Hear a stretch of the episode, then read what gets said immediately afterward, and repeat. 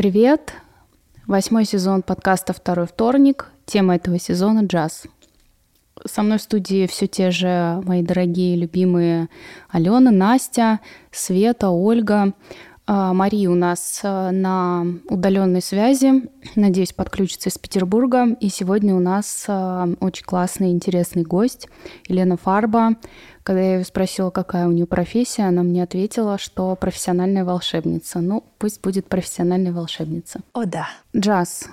А, я очень люблю джаз. Для меня джаз — это про тоску, про какую-то очень особенную тоску, знаете, когда воспоминания как э, первый глоток коньяка обжигают, но тут же согревают. И для меня джаз а, что-то такое, когда хочется заплакать, но вдруг э, ты понимаешь, что прорывается улыбка. Для меня джаз — это про ветер, который продувает, но не морозит, и про море, которое волнуется, но не позволяет утонуть. Моя история, пока играет эта песня —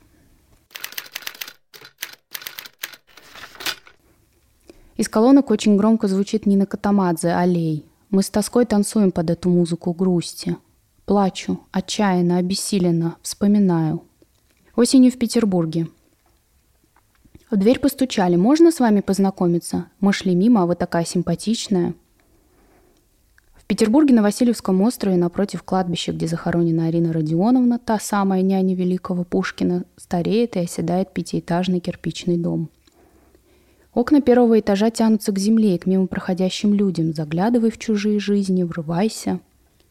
Оля схватила сковородку, еще не мытую после жареной картошки, когда за картонной дверью съемной квартиры желание познакомиться настойчиво повторили. «Ну, пустите нас!» «Не пущу!» — в боевой позе со сковородкой в руках крикнула Оля. «Мы тогда сами зайдем, у вас такая дверь, одним ударом откроем». За дверью расхохотались, как будто сто человек одновременно. Оля зажмурилась, приготовилась левым плечом ловить выбитую парнями дверь и тут же наотмашь бить чугунной сковородкой первого, кто ворвется.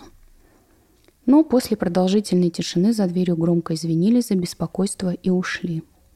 Сковородку Оля временно повесила на крючок в коридоре, позвонила знакомому риэлтору, пусть найдет ей другую квартиру. Только на Васильевском, пожалуйста. Зимой в Москве. Холодно у вас в России, давай поедем на трамвае – «Да здесь идти пять минут», — Оля махнула рукой на бульвар. Взрослые серьезные не ездят на трамваях, целуются без свидетелей, влюбляются редко, а если влюбляются, то часто боятся чувств, ранений боятся. Глупцы. Последний совершенно пустой трамвай на Чистопрудном бульваре сели, целовались до конечной. Позже грелись в шумных барах коньяком, объятиями и взглядами. Не идеально говорили на его языке, теряли слова, смыслы, шутки – не идеально говорили, идеально чувствовали, влюблялись. А мне работу предложили, хорошую. Два года ждал этого предложения, представляешь, Ольга? Через месяц возвращаюсь домой. Здорово, у океана, надеюсь. Ты там больше не замерзнешь. Да, только трамваев там нет, буду скучать по трамваям. Взрослые боятся ранений, океан далеко, а месяц на любовь мало – Ольга сбежала, он отпустил. Глупцы. Весной в той же Москве. Вдоль проезжей части на одном из десятка узких переулков потрясших прудов едят, пьют и курят. Май в Москве. За центральным столом на Большом Казихинском тихая пара. Худенькая девушка в узких джинсах, красной клетчатой рубашке и давно не стиранных кедах. У нее короткие лохматные волосы и по всему лицу рассыпаны веснушки – Какая удивительно красивая девушка, думает Ольга, рассматривая ее из-за соседнего столика. Парень рядом старше, раза в два выше. Сутулый, серьезный, дорого одетый. Он не отрывает взгляда от телефона, а девушка от него. Иногда Веснушка встает, крадется к кавалеру, наклоняется, обнимает за шею, целует. Он поддается, но почти не меняет позы, не двигается. Целуются они длинно, со стороны кажется, что даже нежно. За дальним столом шумно скандалит пара жизненным опытом. Официант мимо них несет Ольге чай, а ее соседям еду. Парень веснушки бросает телефон на стол, к еде не притрагивается, закуривает, отворачивается. В миг вокруг перестают сигналить нетерпеливые машины. В воздухе слышно, как закончилась еще чья-то любовь в эту ночь в Москве. Летом не там и не тут. Вина выпьем, здесь близко, поехали. Стало прохладно, заплакало ночное небо, соленым воздухом гробче зашептало море. Только что за ужином в большой компании вино пили, но хотелось еще. Пять лет не виделись, нужно было обняться крепче, без свидетелей. Через пару минут у крыльца отельного ресторана стоял минивэн с каяком на крыше. Горан открыл дверь изнутри, Оля быстро запрыгнула в машину. Дождь еле успел прикоснуться к ее шелковому платью – а где заднее сиденье? Она обернулась, а там полутораспальный матрас, подушка, тонкий плед, большая спортивная сумка и весло. Вот что было в машине вместо двух рядов задних сидений. «Знаешь, Ольга, мне на матрасе удобнее спать, чем на сиденьях», — громко засмеялся он. «Горан, а зачем тебе вообще спать в машине?» В квартирах и домах мне тесно. Стены давят, люди давят. Я не могу долго быть дома, мне нужно быть везде. Просыпаться рано в новом месте, заваривать себе кофе на огне, видеть рассвет, дышать без границ, как волки дышат. Я волк, точно, волк. Дворники на лобовом стекле заторопились. Дождь приготовился к встрече, теперь будет больше его прикосновений к Ольге. Вышли из машины. Горан не торопится, от дождя не прячется, не идет, а медитирует, наслаждается. Волки не боятся дождей. Волки, наверное, вообще ничего не боятся. А она городская, нежная. Кожа, волосы, платье – все насквозь в объятиях дождя. В пустом кафе сели напротив друг друга, заказали красного вина. Горан наклонился ближе к Оле, зашептал. «Я не умею любить тех, кто всегда рядом, не умею. Мне от близости дышать трудно. Я вот тебя все эти годы люблю, потому что ты мечта. А мечта всегда лучше реальности». Все еще звучит Нина Катамадзе «Аллей». Я, может, и хотела бы забыть, но тоска не отпускает – Мои слезы текут в ее губы, на ее плечи. Она обнимает крепко. Ну и пусть. Пусть играет. Пусть обо всем напоминает. Как же красиво. Извини, Юля, у нас с тобой все-таки есть личное. И Нино Катамадзе у меня ассоциируется с, с парком и концертом. А у меня прям на днях эта фотка всплыла в воспоминаниях, как мы с тобой в дождевиках слушали. Мне кажется, это было примерно в то же самое время. Вот как раз перед майскими праздниками, да. И грусть от этого. И радость, и грусть, как в твоем джазе. Да. А Горан — это тот, который был в вашем соле рассказа или какой-то другой? Нет, там Нет, был Сгоден. Там был Сгоден, да. А, Сгоден, боже мой. А Горан был у Юли в рассказе одном из первых. А, там был Горан тоже такой свободолюби... свободолюбивый, а, такой мускулистый, с ветром. Что-то я такого не помню. Был, был. Ну, помнишь рассказ? Не, не помню. Ну, реально не помню. Это же круто, когда читатели уже помнят лучше, чем писатели. Да. Значит, целое собрание сочинений. Что, нечего вам сказать? Ну, все так лирично. Я даже Это так романтик тогда, так хорошо. Я точно могу сказать, что джаз тебе удался, потому да. что у меня с импровизационным да. джазом, я с ним не дружу, и я прямо сейчас почувствовала, что вот оно, вот оно. Джаз импровизация, то, что очень классно, но то, что для меня какой-то... Вот я, я, я к нему не подсоединяюсь. Я люблю какой-то очень определенный джаз, там Наткин Коул, что-то такое, мелодия, слова. А у тебя такое настоящее смесь отсутствия ритма, отсутствия связи, оно мерцает, классное, и оно меня скорее вот как-то раздражает, хочется, хочется понять это уже наконец, ну сейчас вот я разберусь, и нет, ускользает. Ускользает. Слушай, ну это правда какая-то мелодия с вкраплением различных звуков, да, и тонов, интонаций. Но это прям правда. У меня вот на каждый абзац какая-то прям мелодия рождалась и играла что-то с такими, с какими-то переливами, напевами, и все равно это ветер, ощущения, и очень романтично, не знаю, так прям. Я услышала здесь несколько стилей музыкальных. Для меня скорее джаз стал блюзом, нежели вот, ну да, там разные есть формы.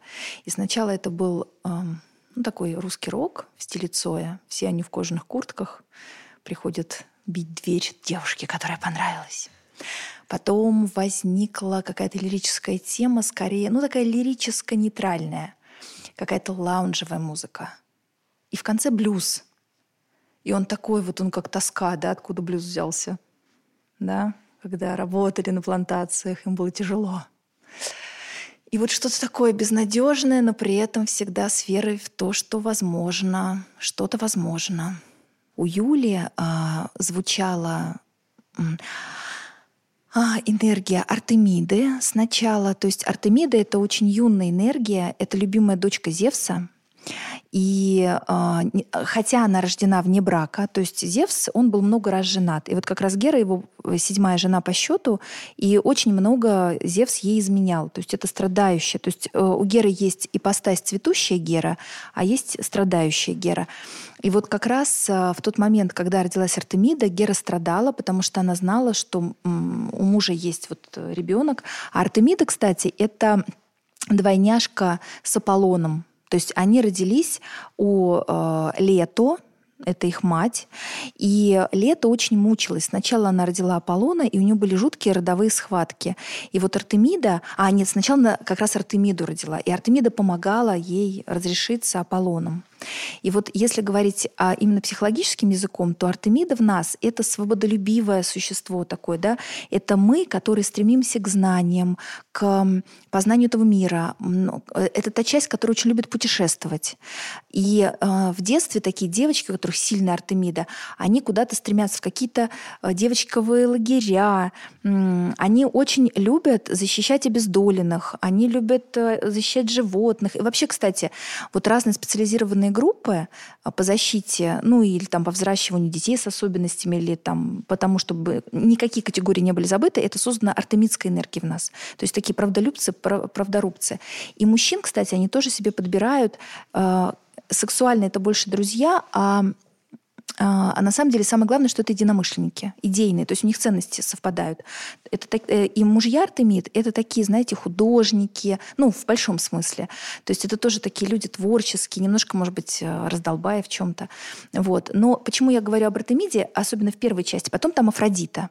Потому что вот эта энергия, которая позволяет идти по темной улице бандитского района, слышать какие-то сальные словечки вокруг себя и при этом совершенно спокойно двигаться. И даже когда тебе в дверь стучат, то есть это твое личное пространство, со сковородкой с чугунной караулить, потому что она готова дать по башке. И самое интересное, что, скорее всего, ей это сойдет с рук. Потому что есть там еще подразделение а, уязвимой богини богини-девственницы уязвимые богини, они страдали от мужчин, ну, каждая по-своему. А богини девственности, которые относятся к девственнице, как раз Артемида, Гестия и э, Афина, они от мужчин не страдали. Да? То есть они сами по себе. Вот. Даже когда покушались на этих богинь, они сохраняли свою девственность. То есть им как-то это удается. А во второй части это Афродита. Афродита. Афродита — это про чувственность, про сексуальную энергию, про творчество, про то, как... Э, вот это вот, знаете, вот это удивительное состояние, когда женщина разрешает себе афродитскую энергию, она созидает, э, вот все, что бы она ни делала, там, там везде красота эстетика. И вот как раз э, твой стиль языка, это же очень эстетично куда мы там попадали, да, во всякие точки мира. Вот. И там вот как раз вот про эту эстетику. И она сама тоже, вот э, там много секса, то есть вот, вот афродитская. Что для тебя это было? Плетение разных э, финалов, разных партий или а, как ты это все задумывала? Ну, для меня, я задумывала это как э, песню, как джаз, который, ну, то, что Настя сказала, это как раз и была ровно та моя задумка, но здесь еще тема воспоминаний, то есть это одна девушка, которая в течение одной песни вспоминает разные куски своей жизни. А здесь история про одиночество, ну, такое вот, такое длительное, потому что каждая эта история, она всегда одна, и она всегда наблюдатель. Ну, для меня эта мысль тоже была важна. Вот, но в целом, да, это как четыре, четыре партии одной э, мелодии, которые совершенно разные, но при этом они про, от, от одной души, то есть от одного, от одной мысли, от одного человека. Мне как-то, вот ты сказала одиночество, мне как-то зацепила тема свободы, да, то есть вот свободы и не свободы, про которую он говорит, что, то есть вот угу. вроде бы как, когда мы все стремимся к этому дуализму, да, там угу. ищем себе дуала, а потом как бы оказывается, что такова наша природа, что мы не можем рядом с ним существовать. И... Да, здесь про осознанное одиночество, про не, про, не про страдания, да, а да, именно да. про то, что как бы люди просто выбирают себе такие пути, да. А еще мне показалось, что это все, все ведь это про любовь. Да. Я хотела тебя спросить, ну вот у героини, вот как ты чувствуешь, где больше всего любви именно вот для нее настоящей, той самой любви, которую она ищет? Ну, она еще в, в этой песне э, этого не э, для себя не определяет, это не определяет. Она еще не, ну, она в поиске точно. Какие-то разные оттенки любви. Потому что любовь как страсть есть и в первой части, угу. да, такое романтическое предчувствие во второй, какое-то какое-то созревание, там что-то такое в третьей, четвертое. Это такая немножко усталая, но тоже любовь, да, такое откровение, любовь как как принятие. Так, первый выпуск восьмого сезона, финале. Слушайте следующие подкасты. Алена, передаю слово тебе.